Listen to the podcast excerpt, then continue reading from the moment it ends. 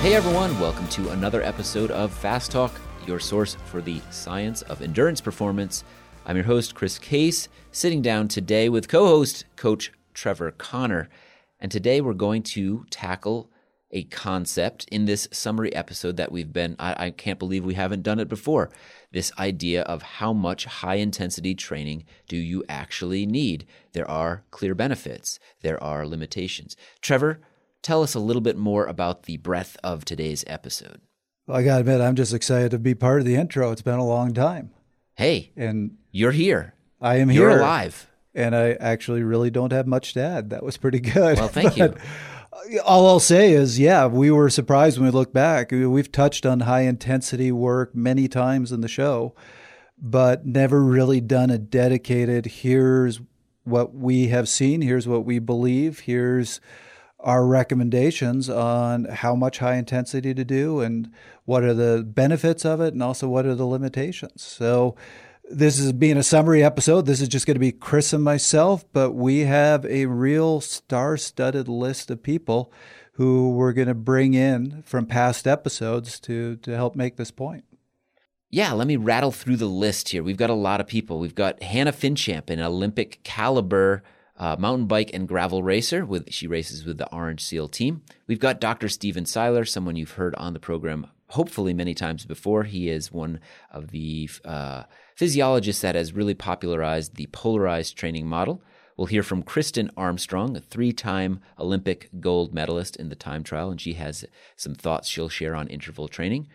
We'll hear from Coach Grant Holicky of Forever Endurance, someone you've hopefully heard on the podcast as well before. We'll hear from Sebastian Weber, lead physiologist at INSCYD, and someone who's coached many, many great World Tour caliber athletes in his day. We'll hear from Jim Miller, Director of Performance at USA Cycling. And finally, we'll hear from Dr. Inigo San Milan, who hopefully you've also heard on Fast Talk before. He's a great physiologist, a great mind in physiology, and just happens to be the coach of Tadej Pogacar, 2020 Tour de France champion. Let's hear from all of those today on Fast Talk. Hey, Trevor, is there anything else I've forgotten? Oh, wait, do I get to say it? You get to say it. Go for it. Let's make it fast.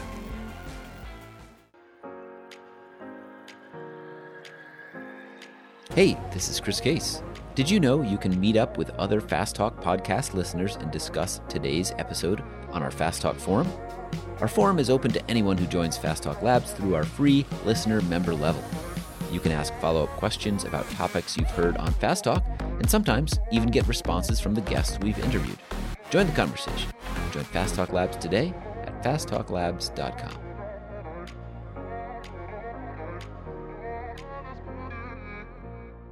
So let's set the stage, Trevor. Tell us a little bit about some of the myths that people have about hit work.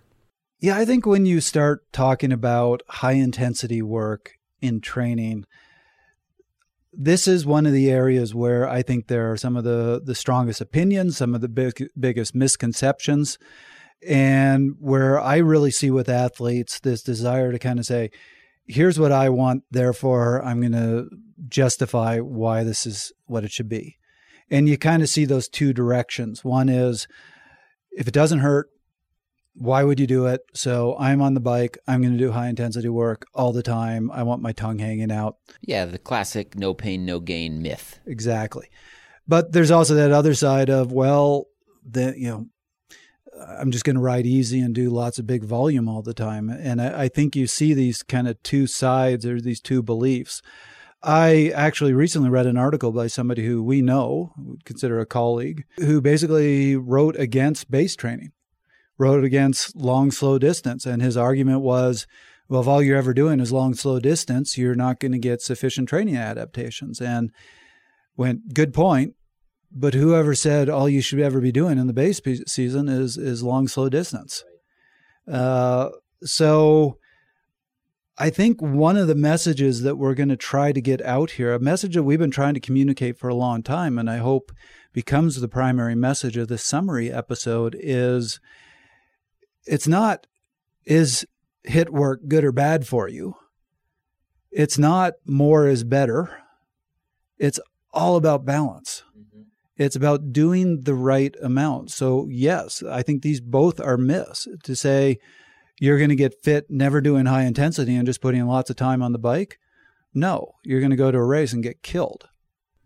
Likewise, I think if you are getting on, every time you're getting on the bike, you're going and doing something hard, you're also not going to see the improvements that you expect, and you're also going to get killed.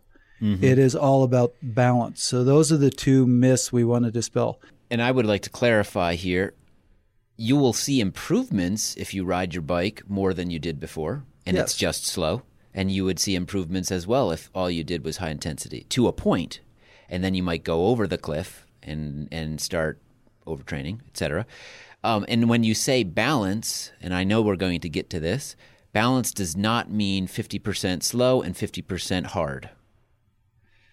That's the argument that we're certainly going to make, and that's right. why we've tended towards the polarized approach, and and we're going to ultimately make a lot of that case over the course of this episode that the balance is really 20% high intensity and, and the rest of the time keeping it slow. And, and we'll make the arguments in the case for why that is. And you hesitate a little bit when you put 20% on it because that's a flexible number. For right. some, it might be 10, for some, it might be 30, uh, 25. Throughout the course of the season, it will also change. So it's there's never a this is the number that you must hit right. and, and, and that's it. Exactly. And that's the really important point. Through the season, even within an individual, it's going to be different. When I'm on the bike in November, I'm probably 95%, 5%. Right. Because why would I want to be killing myself in November? The season's a long way away. Mm-hmm. Uh, right now, I'm really working the top end. I'm probably closer to 30, 35 high intensity. But I don't want to try to sustain that for very long. So right. it, it, can really vary. Uh, and we'll make all these cases. But yeah, that's the kind of starting – I hope we've gotten this message across throughout our episodes, but the, the key here is balance. More is not necessarily better. Okay, so let's actually take a step back here. Often you'll see HIT and HIIT, hit and hit. Thank so, you for doing that. let's let's distinguish between the two. I would assume that there are people out there that think that there's just an extra I in one and they're the same exact thing. But let's let's be specific here.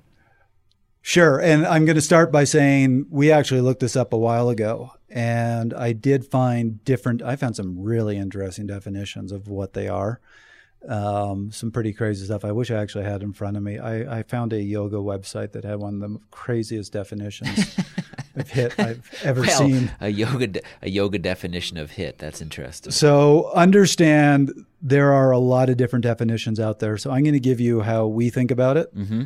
our definition, and I understand that some of you might have seen something different. And that's fine. But the way I think of it is HIT stands for high intensity training.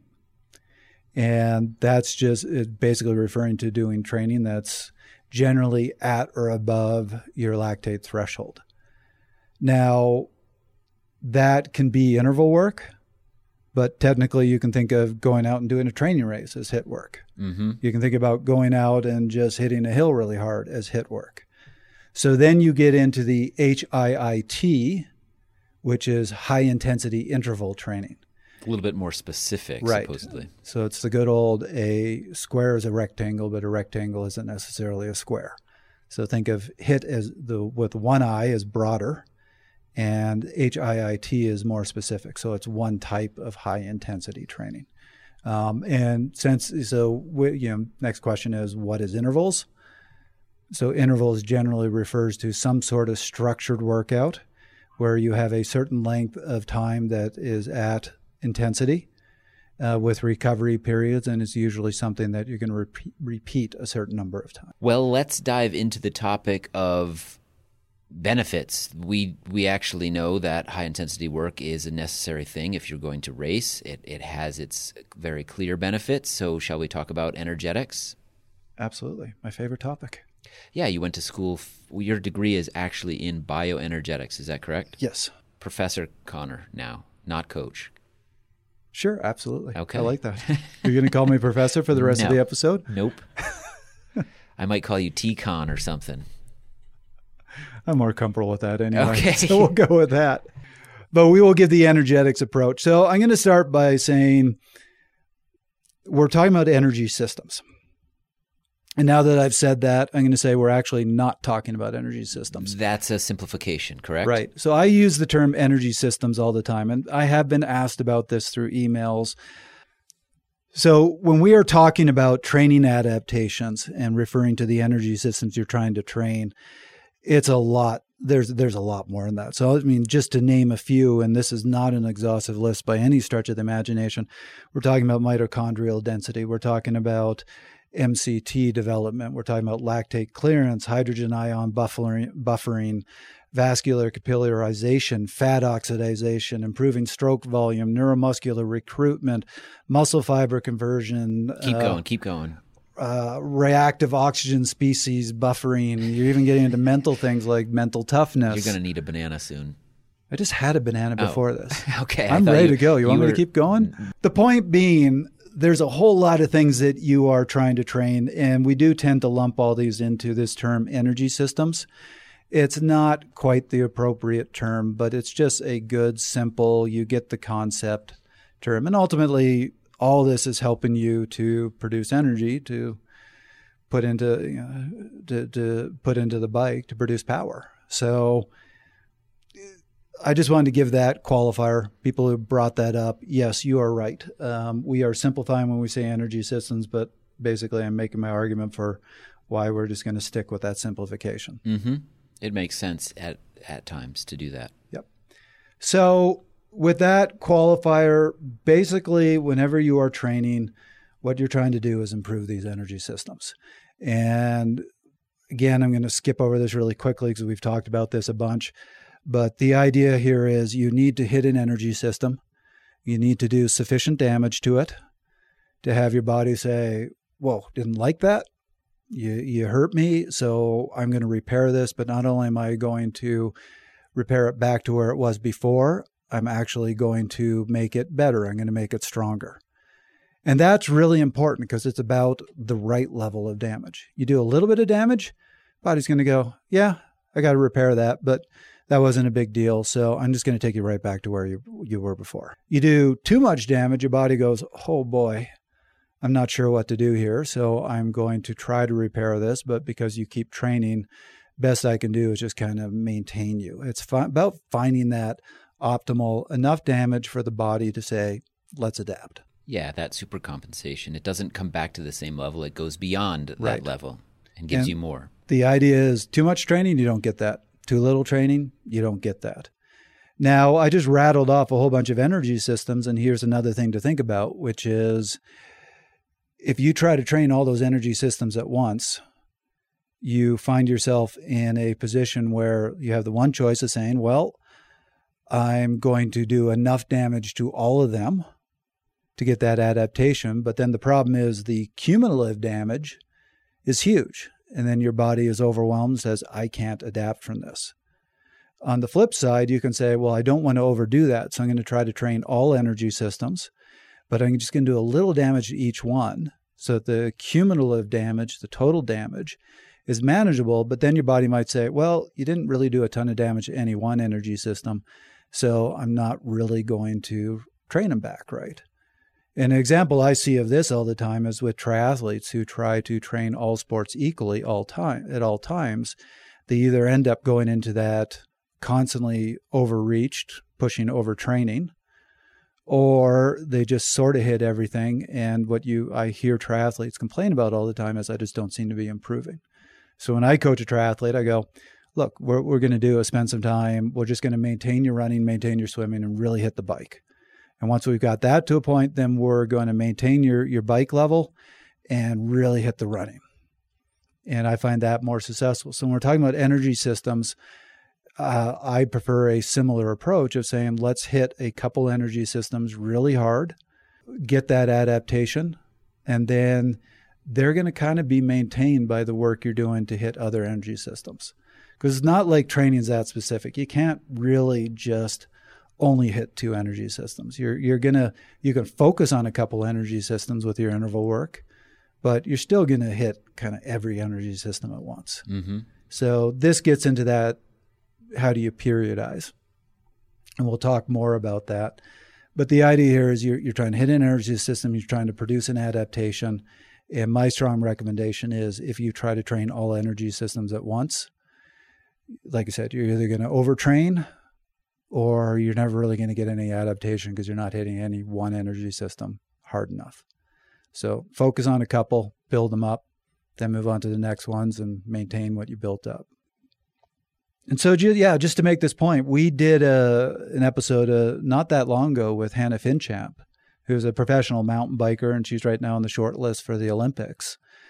Um, and she brought up that danger of trying to hit a whole bunch of systems at once. So let's hear what she has to say. When we're truly talking about unstructured intensity, I think that that is when it gets messy because you're no longer targeting your energy systems. You're not following a polarized approach. You're not following a periodized approach.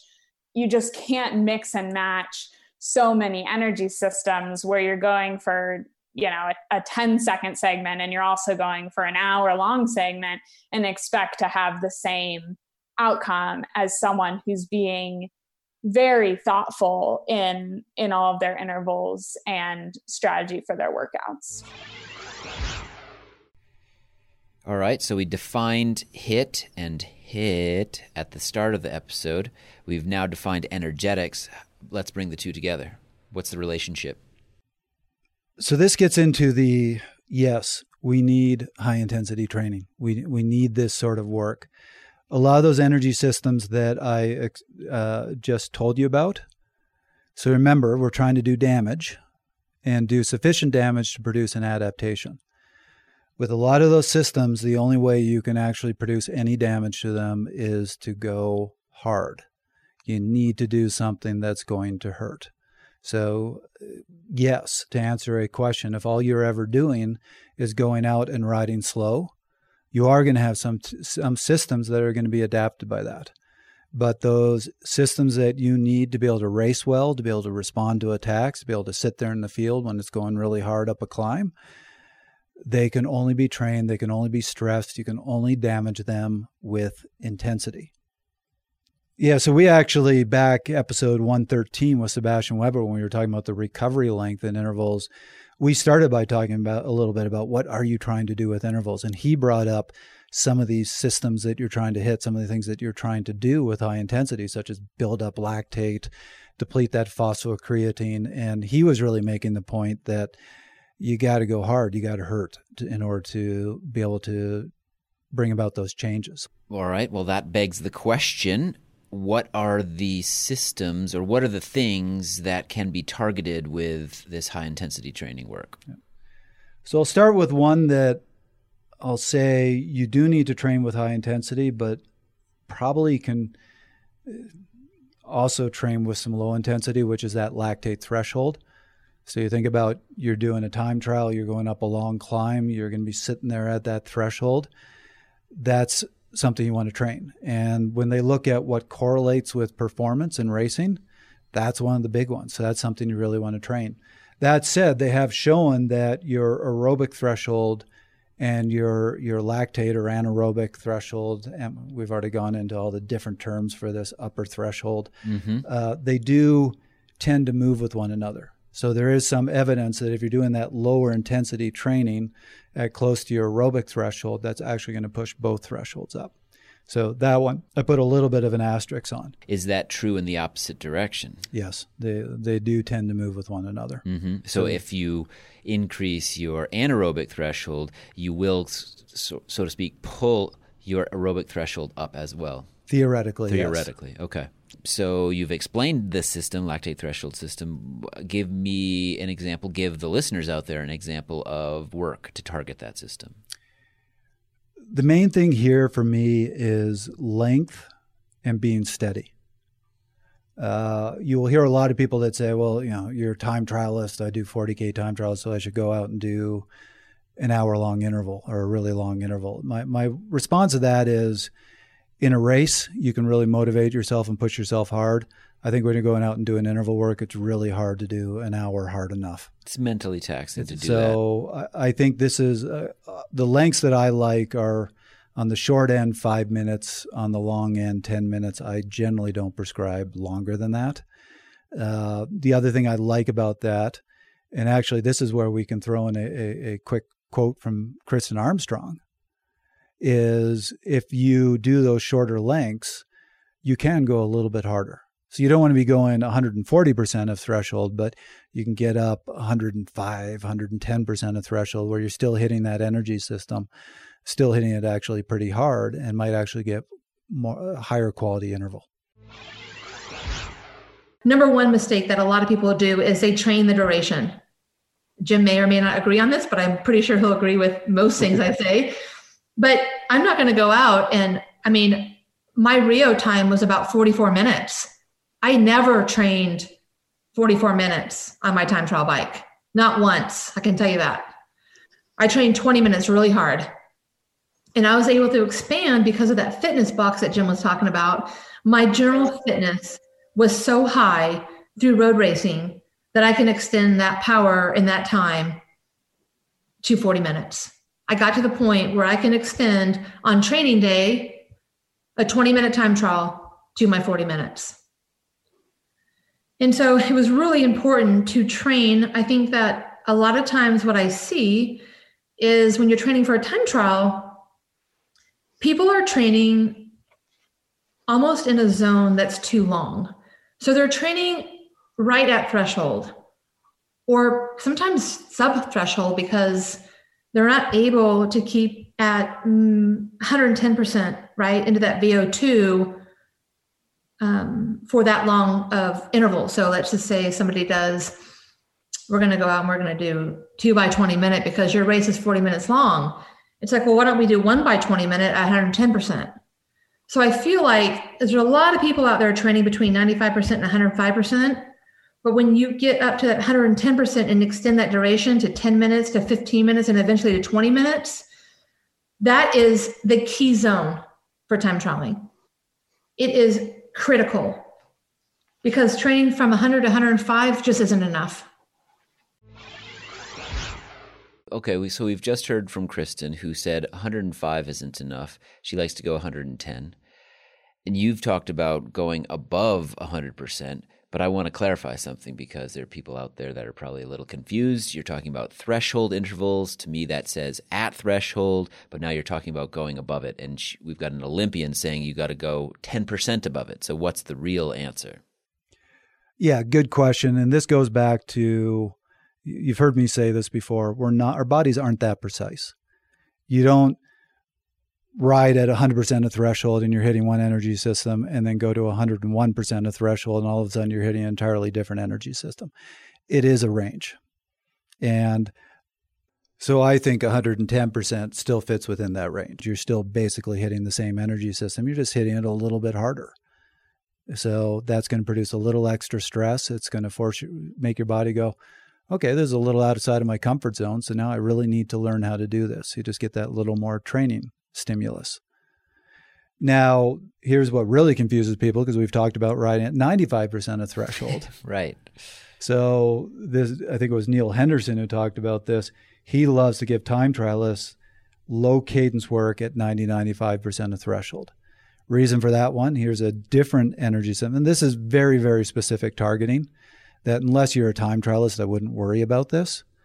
But our ability to clear lactate hits its max not at threshold, you're actually on the downside of that curve. It hits its max at about 90 95% of threshold. So for time trialists where lactate clearance is everything, doing some training at that point where lactate clearance is maximized is really, really valuable. So I know this is really confusing to people. So this is some of that what energy system are you specifically trying to target? So, if you're trying to improve your ability to ride at threshold, yeah, you want to ride at threshold or a little above because a little above is going to stress the body and say, well, I'm being forced to sustain power uh, a little, you know, a little above threshold, so I better get my threshold up. But if you're really just trying to train that clearance, then that 90 95% is a really kind of neat trick that used to be a secret that we're kind of letting out now. But the overall intervals here is I do think they need to be longer. for two reasons. One is it takes time for, for lactate to plateau. So when you are at threshold, if you're truly at threshold, lactate should be staying fairly level. It, when you up your power, it takes time for lactates to come up and then plateau. You want that. Likewise, it takes time for your aerobic system to kick in. Where anaerobic energy is immediate, aerobic, so the, the whole Krebs cycle, the phos, uh, phosphorylation, the whole electron transport chain, that takes time to ramp up. So when you do a threshold interval, that first minute or two is kind of a throwaway. So if you're trying to do two, three minute threshold intervals, you're never really hitting the system you want to hit. So that's why I would say a minimum five minutes. And if you're getting out that eight, 10 minutes, it means if you have a 10 minute interval, two minutes are a throwaway, you're getting eight minutes of good quality. So needs to be a little bit longer and they need to be steady. And when I give that type of interval work, I want them consistent. So if you're doing four by eights, I don't want to see the first one at 300 watts and the last one at 240. I want to see the first one at 305 watts and the last one at 295 at most. You know, that's the, the biggest drop I want to see. Now, things that absolutely require t- uh, high intensity, anything that involves some form of anaerobic metabolism, you can't really train at low intensity. You're just not going to produce enough of a stress. So you hear people talk all the time about VO2 max. That's another one that gets an asterisk is they have really shown if you're coming off a couch, you're completely out of shape, you can improve your VO2 max. But very quickly that peaks out and you can't really change VO2 max in that asterisk, would you say that if you tested yourself in December and then tested yourself again in April, in the same athlete, obviously, you would see an improvement. You'll probably see a bit of an improvement, but there, more of what you're seeing is you got a little out of shape mm-hmm. in the off season. So you're just getting back up to your norm. But there's a ceiling to it. Right. So it's more if you look at somebody who's been training for years and, and looked at their VO2 max at the peak of each season, it's probably going to be about the same. You're not going to see it budge that much. And unfortunately, once you start getting up to my age, you're just seeing it come down. Mm-hmm. Um, the other way, obviously, the easy way to improve your VO2 max is because since it's relative to weight, you sure. bring your weight down, it's going to go up. But the actual oxygen consumption is going to stay about the same.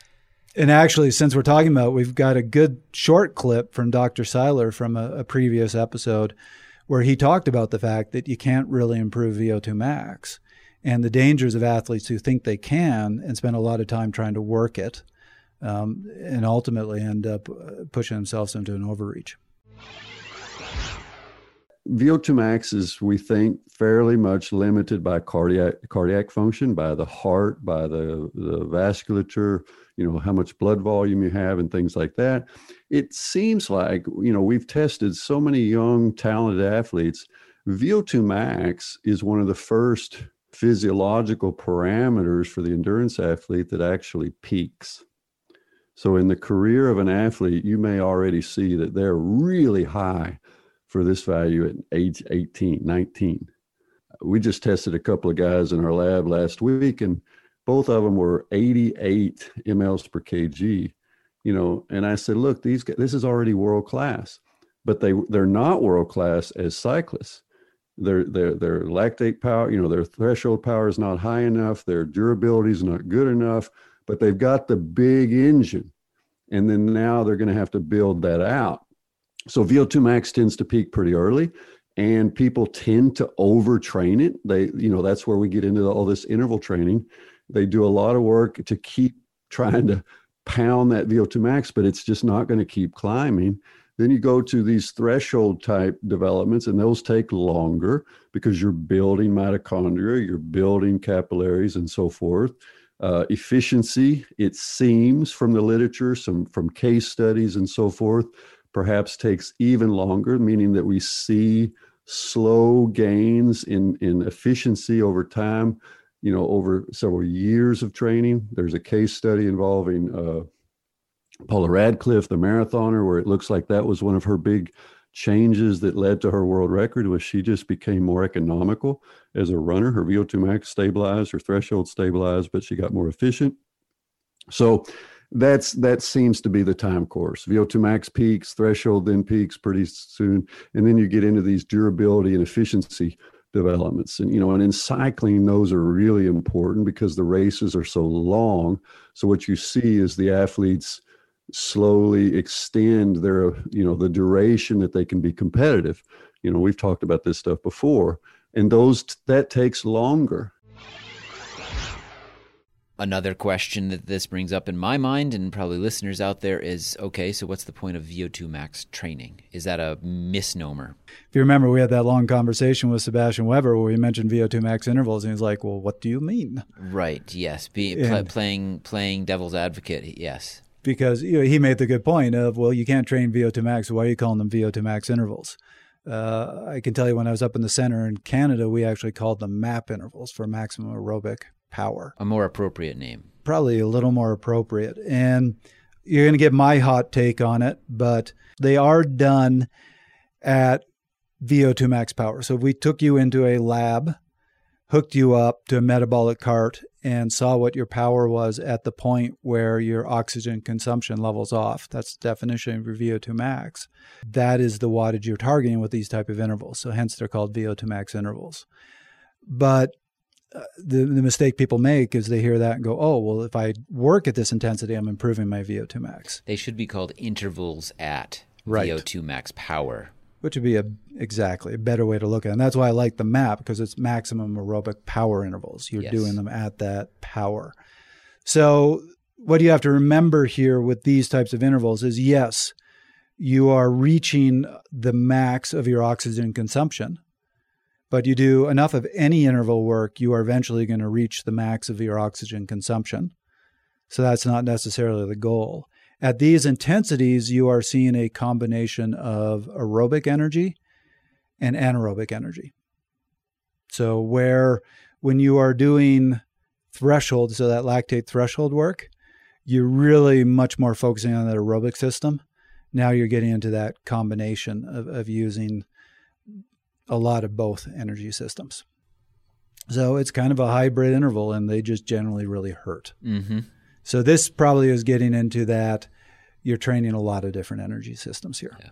It's interesting because we have spoken with several really, really good athletes, high caliber um, Olympians, and they tend to love these things. And maybe that's because it's just something that's hard to do, and they like the confidence boost that they get from completing such a thing. But we, you know, th- this these are hard. Demanding and people like them. Certain people like them. Yeah. Others probably fear them very much. Yeah. I mean, this would be, this is not for this episode. This would probably be a very interesting conversation to have about specifically that type of interval. Look at the different energy systems it hits. Raise that question of, are you hitting too many energy systems? And when you're talking about a pro, are they, you know, when you, so think about it, when you're a pro at a very high level, you do run into that issue of your body is so well adapted. You have to really, really hit your body with a lot of stress to produce a further adaptation. So, where I would say to a lower level athlete, this is going to overload you. With a top level pro, I would say, yeah, That's exactly what they need. Otherwise, they won't get an adaptation. Right. Yeah. right. So maybe that's part of why they like it because it's just a big overload. Mm-hmm. But I think that's a different conversation. Actually, one I would love to do some research on and, and at some point have that conversation. Yeah, so I think the important point that we're making here is we're, uh, I'm giving you this list of the different energy systems we're hitting, and that w- when we think about VO2 max work, I don't really see that as hitting a specific energy system. I think it's a bit of a, a It bridges a few different ones. It, it's Right. a little bit amorphous. right. Well, let's just hear it from Sebastian too. Here's a final thought on VO2 max intervals and why that is a bit of a misnomer. Yeah, maybe we should uh, do a podcast, uh, one whole session about why you call this VO2 max interval. There, there's a whole bunch of terms that just have become the terms that you could really dive into, and Well, we won't refer. We we don't have to refer to them as such, but let's just uh, define them as five minutes in length and all out. Yeah. Yeah. so I'd say four to five minutes, and it's yeah, you should Right. be bleeding from the eyes by the end of that. Okay, so let's assume you do that, um, and let's don't touch on it why you do that, or maybe why you don't do that.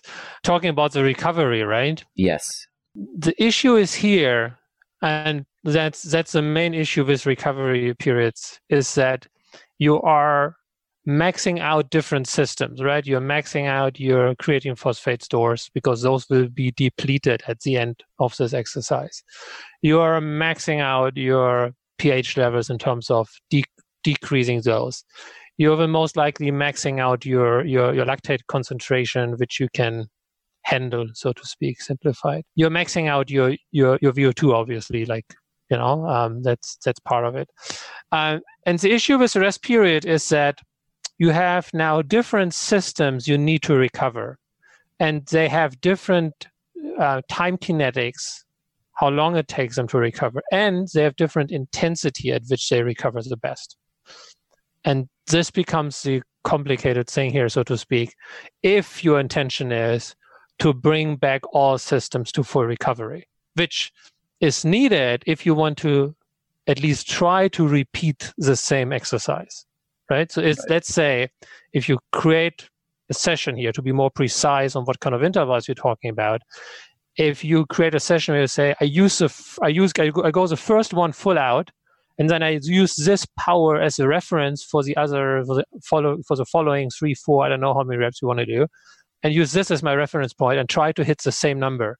If this is what you're doing, then you need to recover and restore all those different systems. And again, they recover at different durations, at, at different intensities.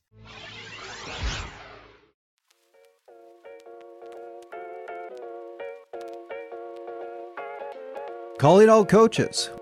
We have started a new coaching support forum at Fast Talk Labs. Our new coaching forum is for certified coaches only and serves as a community where you can ask questions and get answers from other coaches on topics like testing, athlete management, new research, workout ideas, and more. Our new coaching forum host is Steve Neal, a veteran coach with over 30 years' experience. Apply to join our coaching support forum at fasttalklabs.com/coaches. All right, let's move on to anaerobic capacity, VLA max. What are we talking about here, Trevor? So, anaerobic capacity and VLA max get confused, and they are two very different things. One is a capacity, one is a rate. So, anaerobic capacity, literal definition of this is how much energy, total energy um, in joules, you have above threshold. Now, that in itself is physiologically a little bit wrong because a lot of that energy does come from aerobic stores. It's not purely anaerobic stores, but it's getting at that. The idea is you're trying to get at just how much energy you have to, to draw on. Um, if you're, you know, there's a typical analogy that we use that I think might might help you is think about you talk about a matchbox. Mm-hmm. How many matches do you have before you just can't go hard anymore? So that's your anaerobic capacity. Right.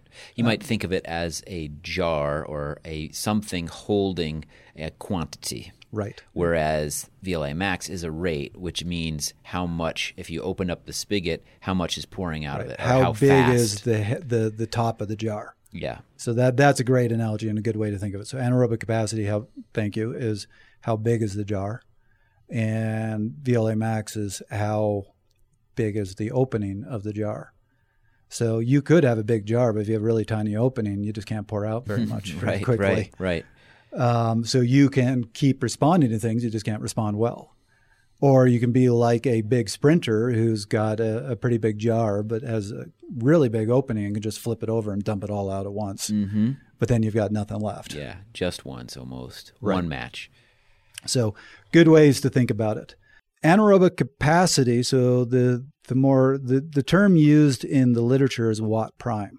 This was something that actually Dr. Tabata was studying was watt prime, and he was trying to figure out how to deplete it so he could he could um, study it. So actually, when he came up with the Tabata style interval, he wasn't trying to come up with a workout. He was trying to come up with a way to study this capacity. Uh, and he found if he asked athletes to just go really hard for five, six minutes until they're depleted, that was just too hard and they couldn't do it. If he gave them really hard efforts with frequent reco- short recoveries. The recoveries weren't really enough to restore any sort of anaerobic store uh, energy stores, so you could very effectively deplete this watt prime. And so that is the origins of the Tabata style interval, and they're a very effective interval for um, improving your your anaerobic capacity. So this is your 2010s was the original. So 20, 20 seconds all out, 10 seconds easy, 20 seconds all out. And you repeat that from anywhere from five to eight minutes. And it's a good killer workout. A lot of variations on this. Pros actually seem to be tending more towards the 40 20, which sounds absolutely miserable to me. But then I used to do a, a one minute 30 seconds, Mm-hmm. which really hurt. Mm-hmm. Um, my favorite, even though it's not a true Tabata, is actually 15 15s. All right, moving on. Let's talk about sprints. So building sprint power is kind of its own beast. And this is probably the thing that is the most genetic. You either got it or you don't. And you don't got it. I don't got it. And I go out and do a whole lot of sprint work.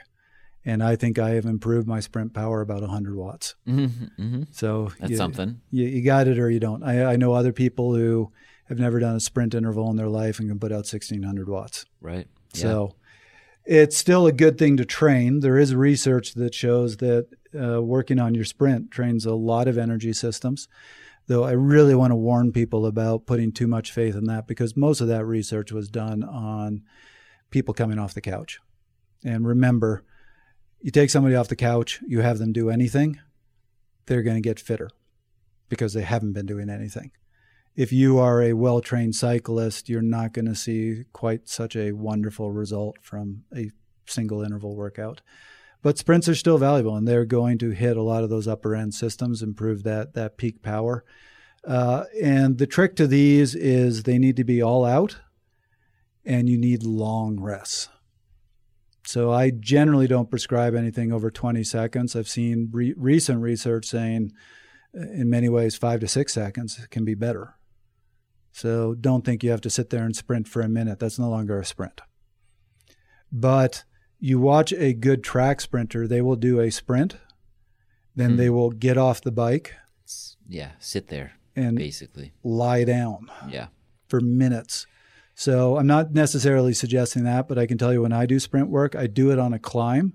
As soon as I finish the sprint, I turn around, I let the bike roll very slowly down the hill. And by that, I mean I have my brakes on to maximize the length of time before I have to start pedaling. And ideally, in between the, the sprints, I do 10, 15 seconds at most of very easy pedaling. Mm-hmm. This may be splitting hairs too. Do you start the sprint from as slow a speed as possible from a standing start, or do you roll into it? Does it really matter?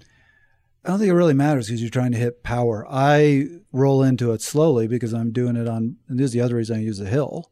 I'm doing it on a road with cars, and when you're all out sprinting, um, you you know you don't have as good a control of the bike as you would have in other interval work if a car comes, if something happens, because you're rocking that bike all over the place. You're hurting. You're seeing red and there is a danger in the interval in, in, the workout. So I like to do it on a climb because I never get very fast, um, and I, I, want to be able to put out that big power without hitting that high of speed, just to keep it safer. Mm-hmm. And how many sprints would you do in one session? I usually so if I'm doing the 20 seconds, and I've heard people. So bear in mind, you know, I'm not a good sprinter, so these don't hurt me the way they hurt other people. And I had an athlete, the first athlete I coached who was a good sprinter. I gave these to him and he couldn't get through the workout because a good sprinter will tear themselves apart. Mm. So I have learned with a good sprinter, I will give them actually less and I will give them shorter sprints. If you're a time trialist like me, you just don't do as much damage. So I'll do uh, sets of, of eight repeats of 20 second sprints. Okay. And, and do two sets and it hurts.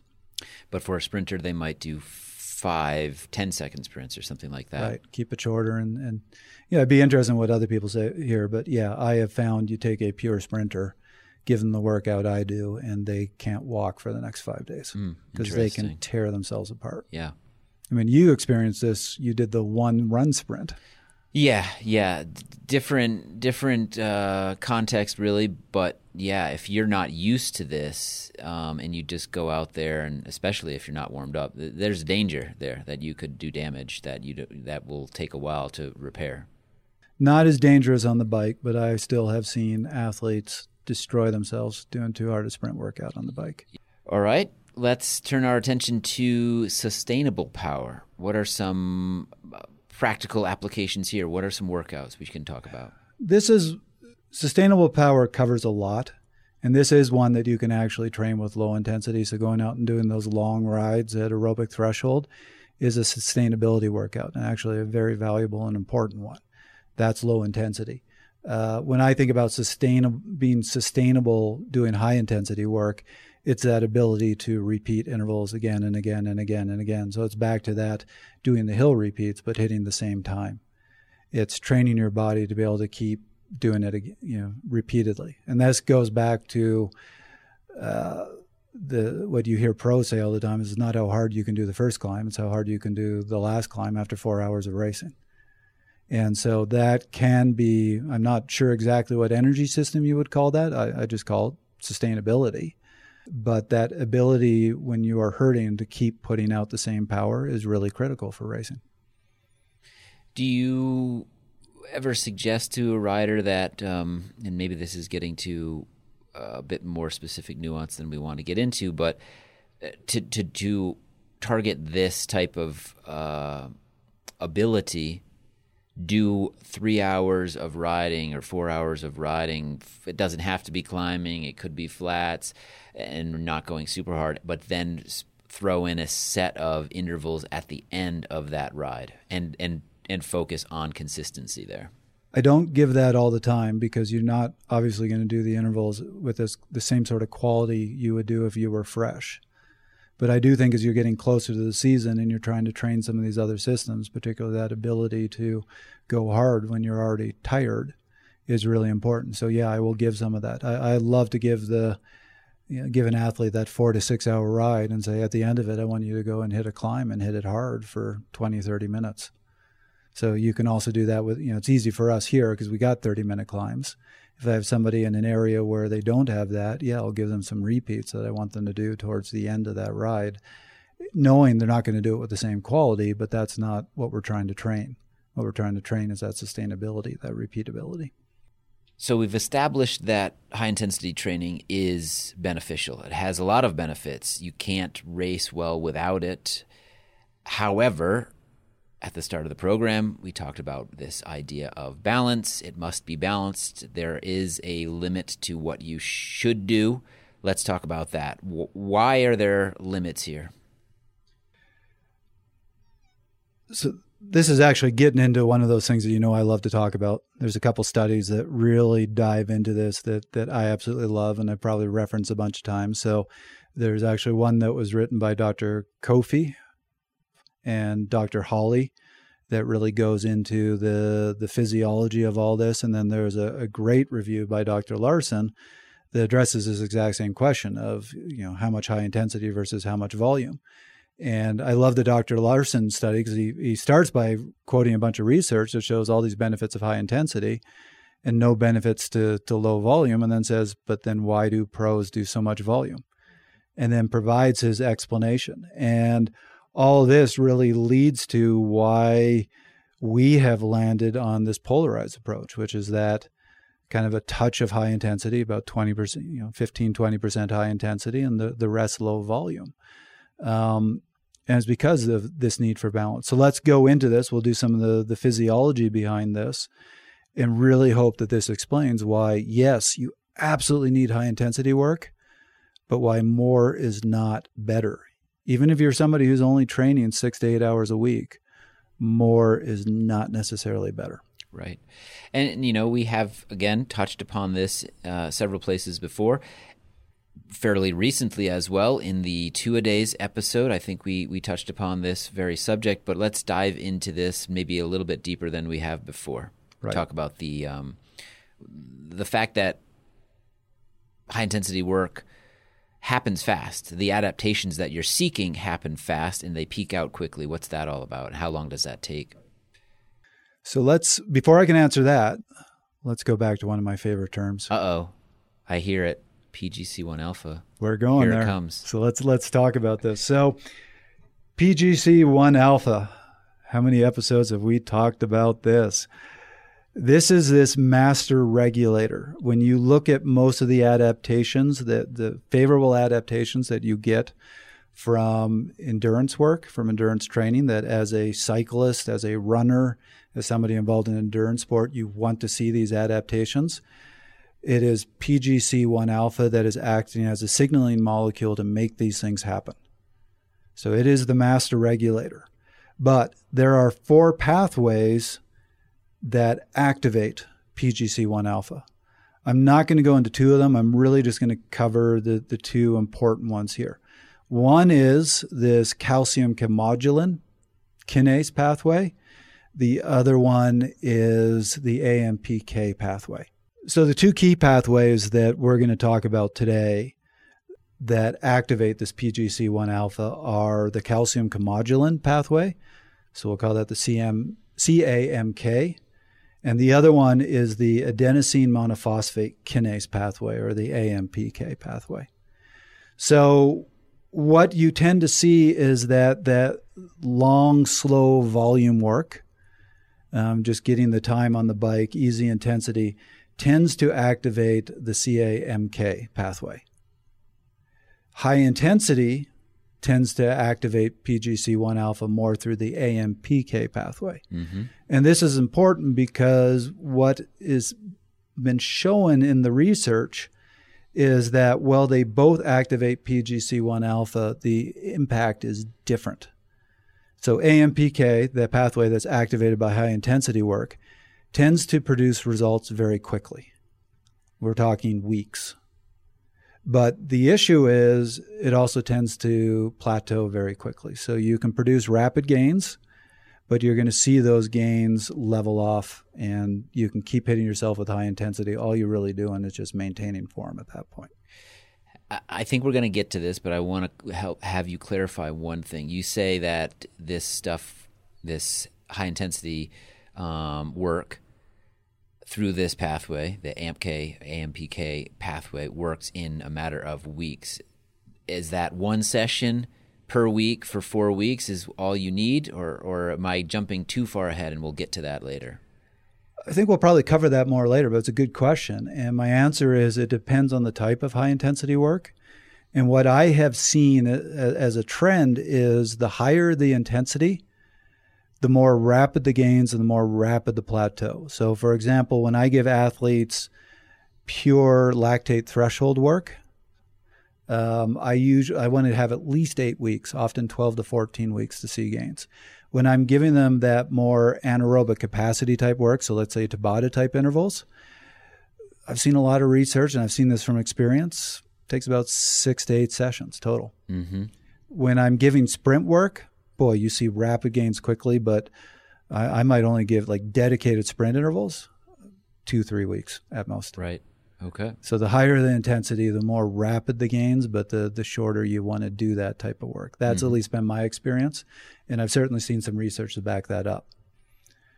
So the key thing here, though, being that that AMPK, quick adaptations, also quick to plateau.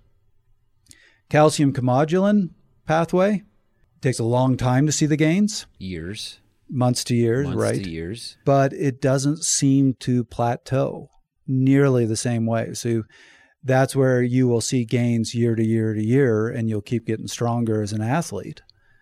But you have to be patient and, and want to see those gains.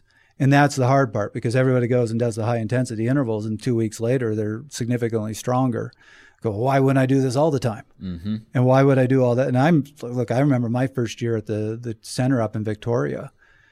Houshang tore me apart with the the low intensity stuff, doing these 36 hour training camps and tons and tons of volume that just had me completely fatigued. And he had warned me about this, but I, I had no idea what it was going to be like. I went into my first race that spring and was no better than I was the previous year, if not because I was so fatigued, maybe a little bit worse. That was discouraging. Mm-hmm. And oh, I can see a lot of athletes going and doing this type of work and go, oh, I'm killing myself. Look at all the sacrifices I'm making. And then get to that first race and go, what? Yeah, they might question why they're doing it at Right. all. They have to have some patience. The, the long term view is is what's necessary when you're you're trying to make the gains that only can come Right. about through this this pathway. And what I can tell you from my own experience was, yeah, that year was a rough year. And look, when I met with Houshang, right when I, I came to the center, I told him my goals, and he went, "Great, two years from now." And I went, Right. "No, next year." And he's like, "No, two years." And I ignored him, and he was dead right. That first year, I killed myself. I did a ton of training, and it was a disappointing year because I wasn't ready for this. Following year, I was twice the athlete Yeah. Uh, just at a level that for me shocked me. So that's that's what you you you need to be aware of and that is always that temptation and why there's a lot of people go i just want to do high intensity all the time because look at the how quickly i'm improving. Just be aware of the fact that yeah you're improving quickly.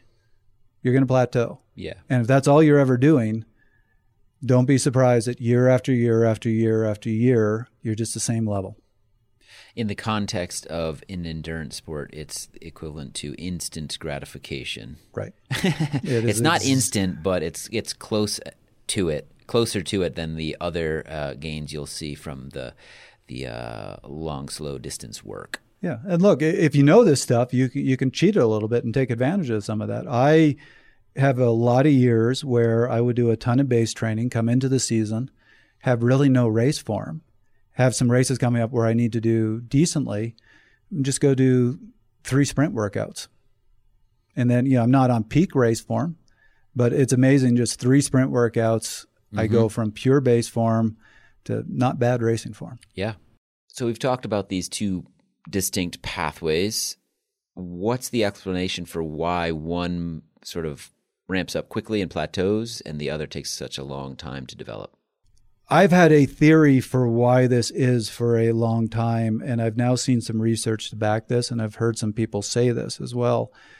And the short version of my theory is I believe that a lot of these adaptations, these rapid adaptations that you see from the high intensity, are more biochemical in nature, and your hmm. body can produce biochemical changes really rapidly. I think those other changes that take years, months to years, are more structural. So let me give you a quick example. One of the biggest adaptations that we see in endurance athletes is an improvement in stroke volume. So that's how much blood your heart can pump per beat. There's two ways to improve stroke volume. One, the structural, is to actually increase the size of your left ventricle. And there's a great old study that looked at Tour de France athletes and sure enough found they had much larger, a lot of them had much larger left ventricles than your average person. Um, that takes a long time to remodel your heart like that. Another way to improve stroke volume is just simply increase your blood volume. So think of it like a big garden hose. If you push more water, if you have more water to push with that hose, um, it's going to come out more rapidly. So you're going to get more blood coming out per beat just because of that increased pressure. That's biochemical. That can happen really rapidly. So the issue is with biochemical is they're a stressor on the body. They appear quickly. They can also disappear quickly. Make structural changes. There was a I did read a study a couple years ago where they looked at cyclists who had that increased size in their left ventricle. Even 10 years after quitting cycling, they still had that remodeling. hmm And we actually have spoken to to uh, Dr. Seiler about this very subject, and uh, he's got some thoughts that we'll share right now. He refers to these these uh, adaptations you see from the high intensity work as this fresh fruit comes along nicely, comes along quickly, but can spoil very quickly. I think is the point about this fresh fruit. It's ripe, but it doesn't stay that way for long. It starts to rot, if you Right. will. And so let's let's hear from him about those gains. the bottom line is is that yeah when we increase the intensity for the intervals you can use a minute 90 seconds or so forth then you can and, and again and use that same idea go as hard as you can or or you know you end up around maybe 170% of functional threshold power. That was what Tabata used. If you go all out 30 seconds, you're maybe at 200% of FTP. These kinds of workouts will give you a little extra signal for that anaerobic work capacity stimuli. But they are not, I would say, they're not the best type of interval session for the aerobic stimuli. And if I'm six to 60 minute range, or even, you know, that's very typical. Even if we're talking about a five hour event like the Flanders, you know, the Tour of Flanders, it comes often down to that last hour, right? Between six and 60 minutes is often where things happen.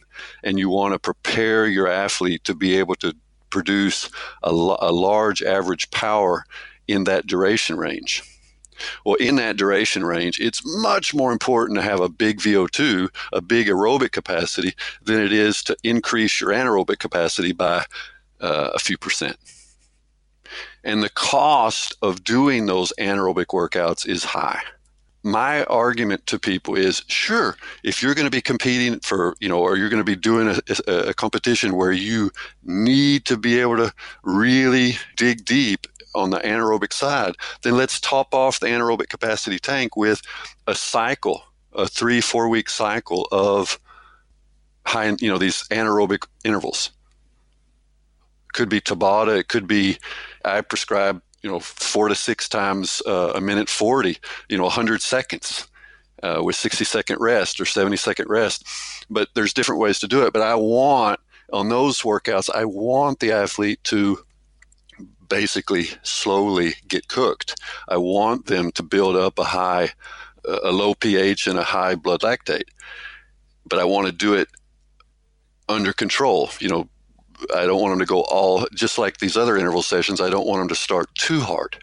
I want them to collect some minutes. So for these anaerobic sessions, we might be collecting six to 10 total minutes of anaerobic work. Tabata, his, his, you know, the typical Tabata workout is three times four minutes, basically. 20, 2010 times eight, that's four minutes of work. You do that three times, that's 12 total minutes, of which is eight minutes of work. So that's a typical anaerobic capacity session. And if you do that for three or four weeks, you'll get a bump in, in, in your AWC you'll get a maybe a 10% increase in the power you're able to average for for that kind of a workout. And that may translate in a 6-minute race to a few a couple of seconds improvement in your time.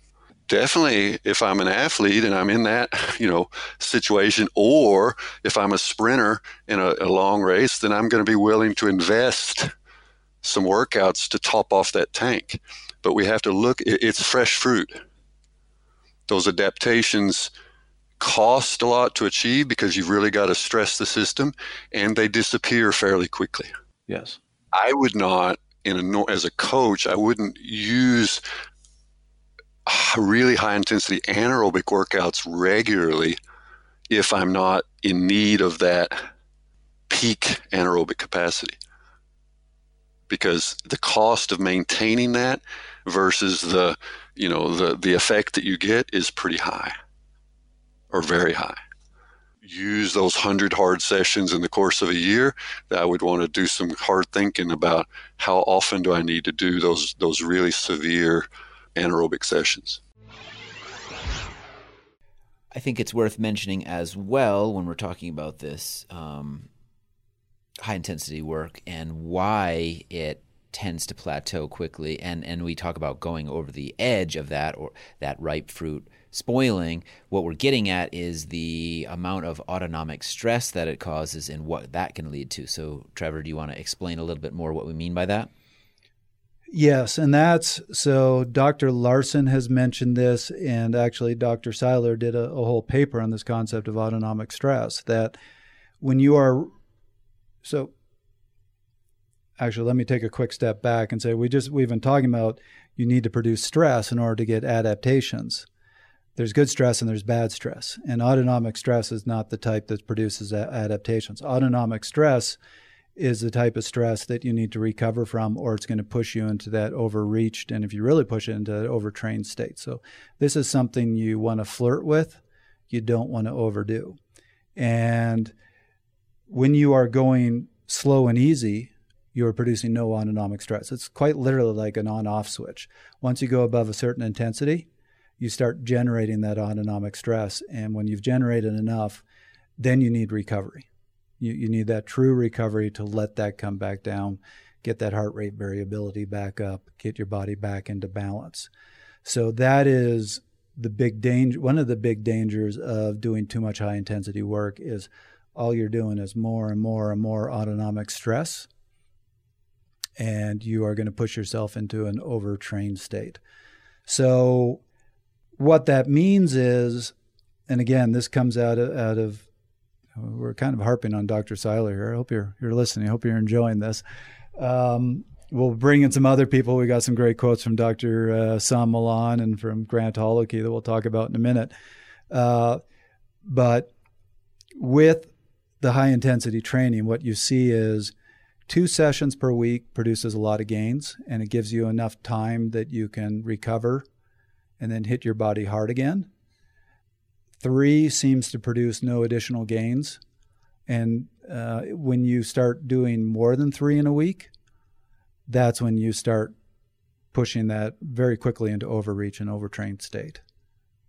So there's really two reasons why we're saying HIT work is fantastic, but you need to limit it. One is because its gains are rapid, but they plateau. And the other one is because if you start doing too much, and this applies to even people who are just training six hours a week, if you start doing too much, you're going to start overloading your body and start pushing it into an overtrained state. So, this is one of my favorite quotes, even though Grant actually isn't talking specifically about doing too much HIT work. I've had this conversation with him, but it's kind of the same effect. He talks about ending up in this kind of mid range where you're always sort of going hard, not ever really going easy or ever really going really hard. And when you do too much HIT work, that's also what happens to you. So let's hear what he has to say. Uh, so the, big one, the one that jumps out of me always is making the easy too hard and making the hard not hard enough. Um, training is about working the edges of the system. Um, base training is, is, is that percentage of wattage or heart rate or however you happen to be describing it, uh, or perceived effort. Base training is the foundation of what we're doing as an athlete. Um, you can do that base training harder and frankly, one of the real interesting points is is is shown in many in, in several studies. Base training, which is a little bit easier, and tempo training, which is that no man's land below threshold, actually are going to give you a similar physiological response. They both have a similar effect on threshold power. They both have a similar effect on VO2 max power, all of those things. Just one of them makes you more tired than the other one makes you. So the more time we spend in tempo, the more time we spend in that no man's land. That's going to sap the legs. That's going to sap the body. Now, when we turn around on Wednesday and it's time to really just rail those threshold efforts or rail those VO2 max efforts, we tend to not have as much left in the legs. So the hard training gets diminished down a little bit. The easy training gets lifted up a little bit. And we live in that world as, as, uh, as Neal, my, my uh, partner at Apex Coaching describes as we live in moderato. We live in that medium place, and and we're not going to get that return out of that medium place. Make your hard efforts super hard, and make your base training and your easy days at base or super easy. Let's turn our attention now to more of the execution side of things. And we've talked about the different types of work you can do, these different categories that there are. And we segmented it quite a bit. However, there are other opinions out there. And at one point um, in the in the recent past, we talked to Jim Miller, coach at USA Cycling, and he often refers to these three big buckets that he throws things into. So it's probably worth sharing that clip now. I, I tend to think that our body, and in how we define these energy systems and and specifically intervals, we're just it's not that fine. We're not that we're not that sophisticated. Um, when you tell somebody 280, the body really doesn't know the difference between 278, 275, 283, etc. So I, I tend to, to dump things into bigger buckets, um, change the inter- intervals up accordingly. Uh, I do, you know, I do take a threshold interval, and I like to do it a couple ways. I do, I do long threshold intervals, 15 minutes, 10, 15, 20 minutes, um, when we're building fitness. But then when I really start to, we start to get to race season, then I think that uh, the broken intervals, the three on, one off, but you're doing 15 minutes of it, uh, tends to elicit a little bit different response. You end up with a higher power output. It's, it's a harder interval. Um, and I think for your, your bang for your buck in racing, you get more out of that. So, so Trevor, to follow up on what Jim just said, uh, do you share his opinion? Uh, how precise do you need to be? What are the buckets that these things fall into? Are you segmenting it a bit more than what he does? Well, I'm really glad we played that clip from Jim Miller first because you're about to get my another one of my hot takes. Mm. But now I can blame it on Jim. So if everybody's like, "No, you're totally wrong," Jim said it first. yeah, I will give you my bias, which is I I get questions all the time. These things like, well, if the recovery is 20 seconds versus 25 seconds, or if I do this at 97% of threshold versus 99% of threshold, and those little nuances, you know, doesn't that make a big difference in the training? I, well, I do believe that proper execution is important. I don't think it makes that big a difference in terms of what energy systems you are hitting. And now this is where I'm really going to have to thread the needle mm-hmm. because it does sound like I'm saying, we'll just go do whatever and don't care about the execution because, hey, it all kind of hits the same thing. I'm not going to quite go that far. I do Sure. think when you are doing intervals, you need to execute them very effectively. But what I am going to say is there's a lot of ways to skin the cat. And when people say, well, does you know this particular type of Tabata versus that particular type of Tabata, they have very different energy systems. My answer tends to be, not really, maybe a little. But when I pick intervals for my athletes, I tend to just go, well, we want to hit the you know we really want to do some anaerobic capacity work, so I'm going to give you something that's short. And what I'm actually going to give you is a couple options.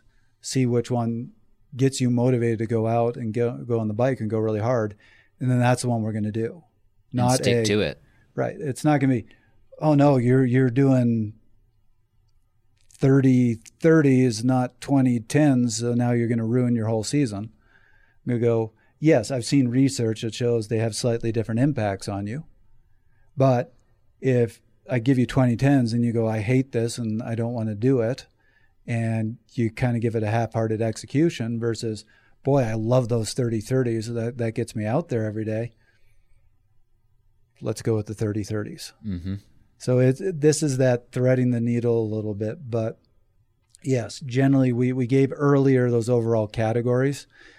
I think within those categories you're going to find they're all kind of hitting the same system. Like I said, I, I, you can find all this research on this one does this that versus that one, but at the end of the day, there's the practical going out. What can you do? What do you enjoy doing? And and they're mostly hitting the same system. So don't stress that too much. hmm So what you're saying is that you'd rather a person choose a workout that they actually like, will commit to, will execute well, and will come out feeling confident that they did it, even if it isn't the quote unquote perfect workout for what they're trying to gain versus somebody versus choosing something that is quote unquote the perfect one which doesn't really exist and they hate it and they don't they kind of are sloppy about it and they come out just grumbling about it Right.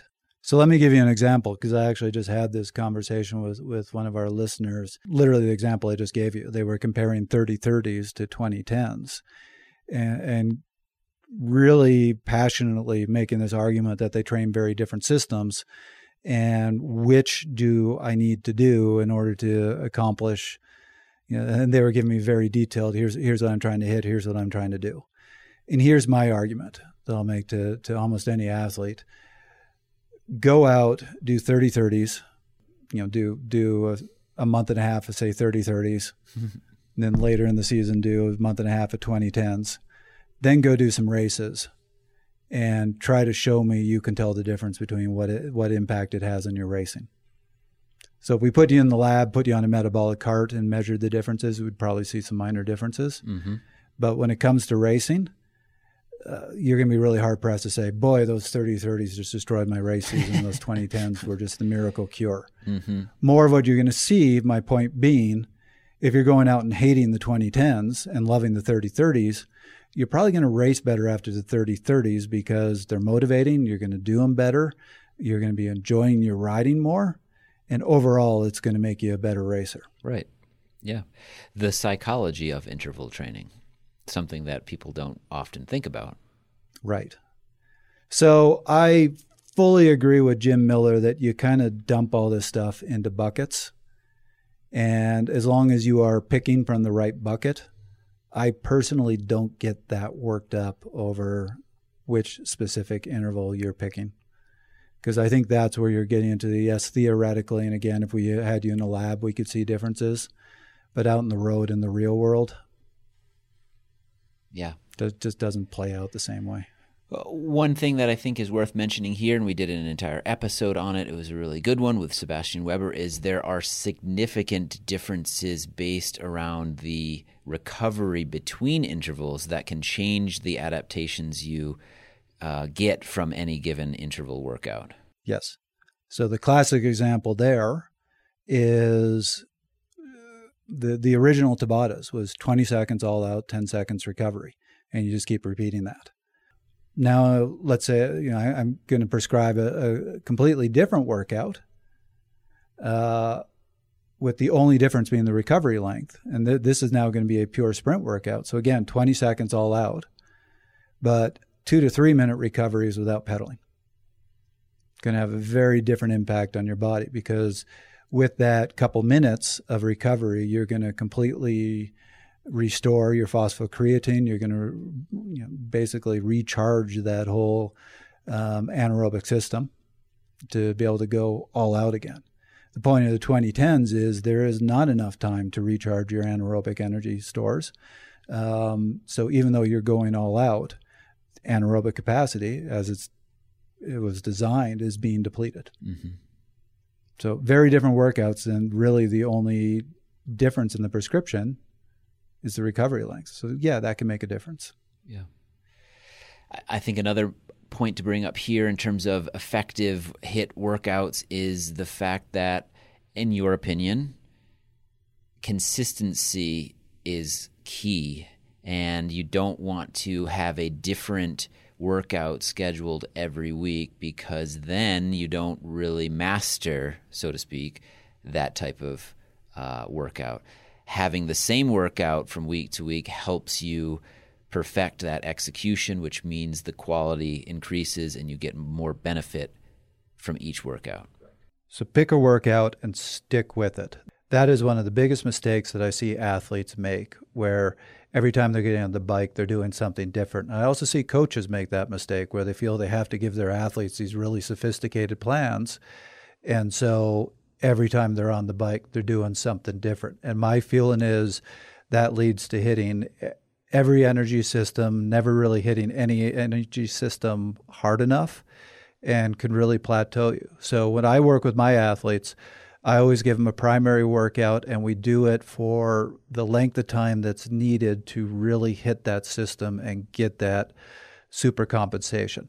Now, that said, I still will have secondary workouts. So, the primary workout they're going to be doing once or twice every single week, but I will give secondary workouts to either to hit a secondary energy system that's not quite as important, where you might just be trying to maintain it or frankly, sometimes it can get kind of dull always doing the same thing. So sometimes you just need to throw in, let's go do a sprint workout or let's go do some over unders, keep it interesting.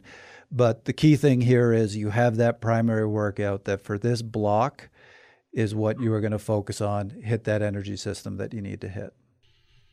To step back for a second, uh, there's these bigger buckets, in your opinion, in your mind, uh, of the types of work that you can do.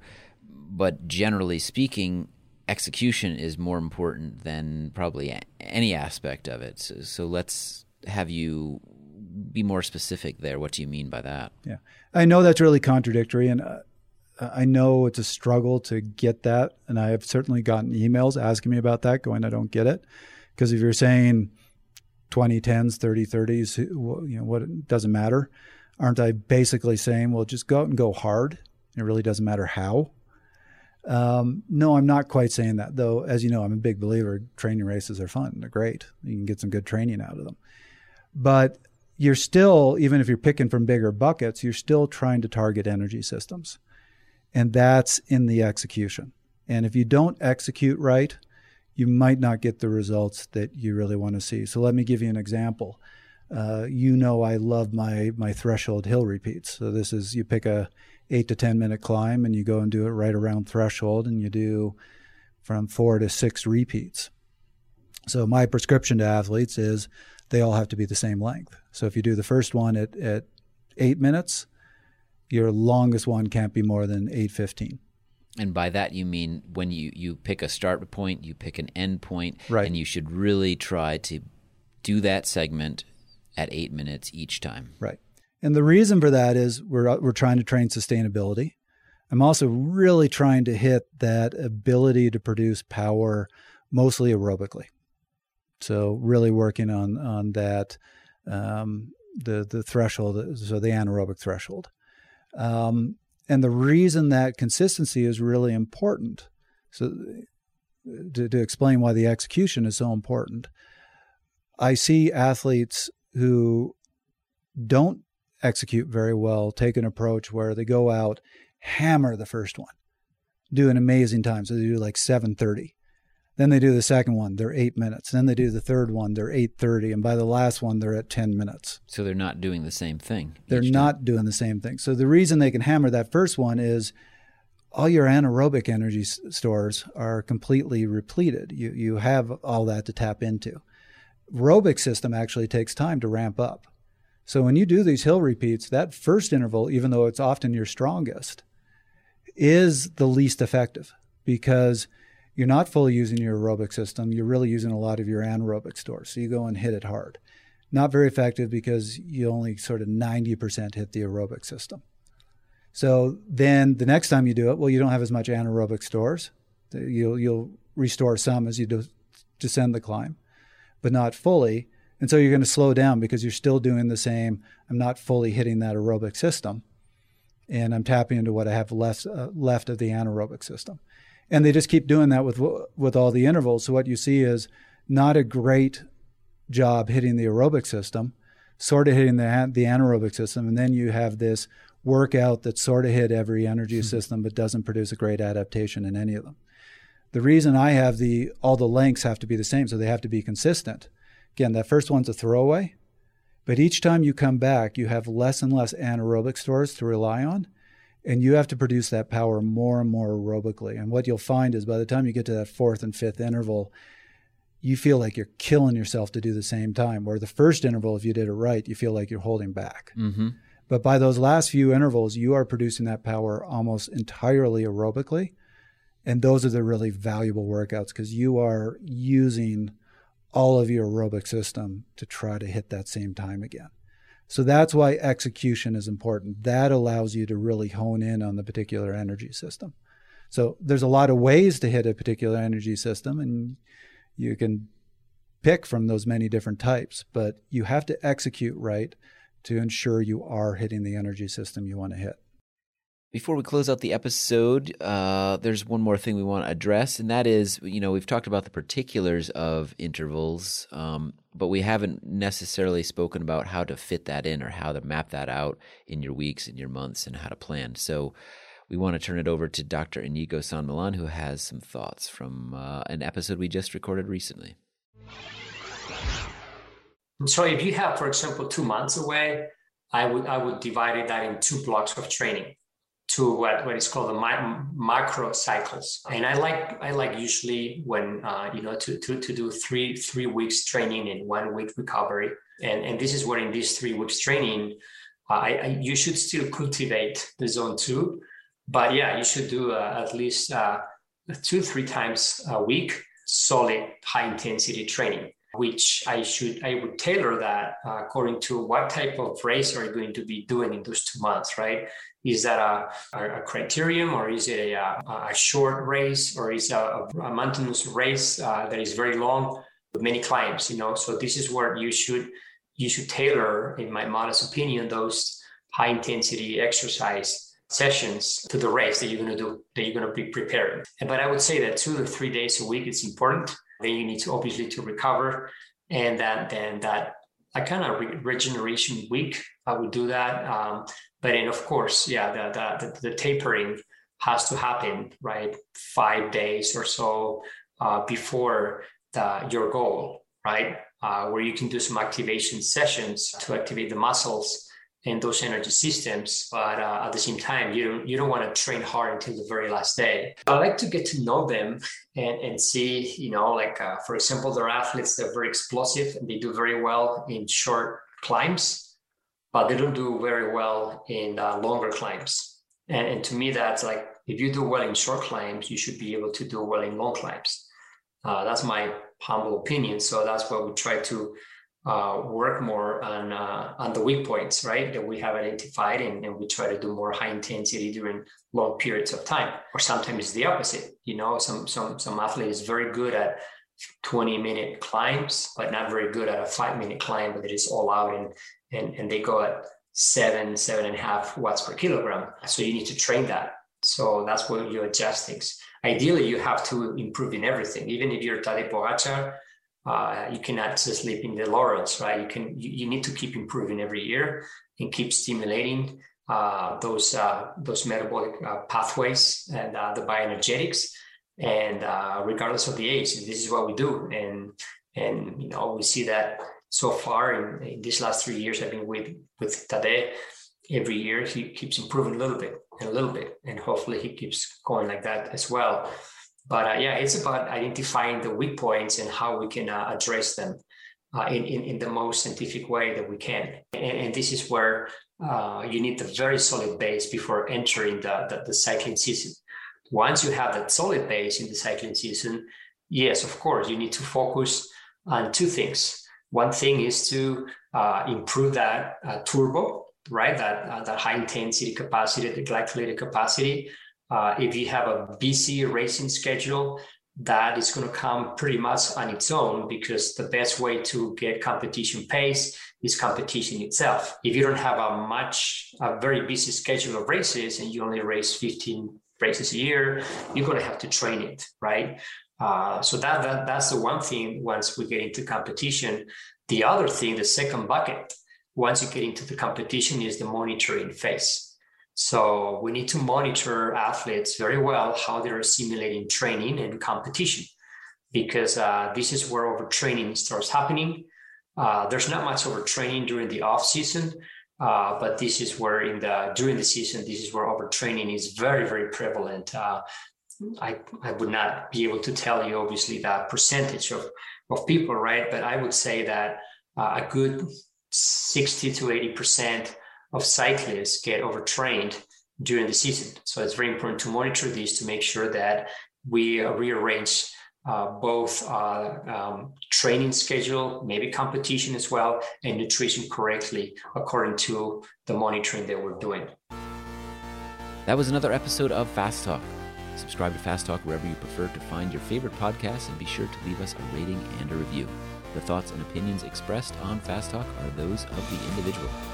As always, we love your feedback. Join the conversation at forums.fasttalklabs.com to discuss each and every episode. And become a member of Fast Talk Laboratories at fasttalklabs.com slash join and become a part of our education and coaching community. For Hannah Finchamp, Dr. Steven Seiler, Kristin Armstrong, Grant Holicky, Sebastian Weber, Jim Miller, Dr. Inigo San Milan, and Coach Trevor Connor, I'm Chris Case. Thanks for listening.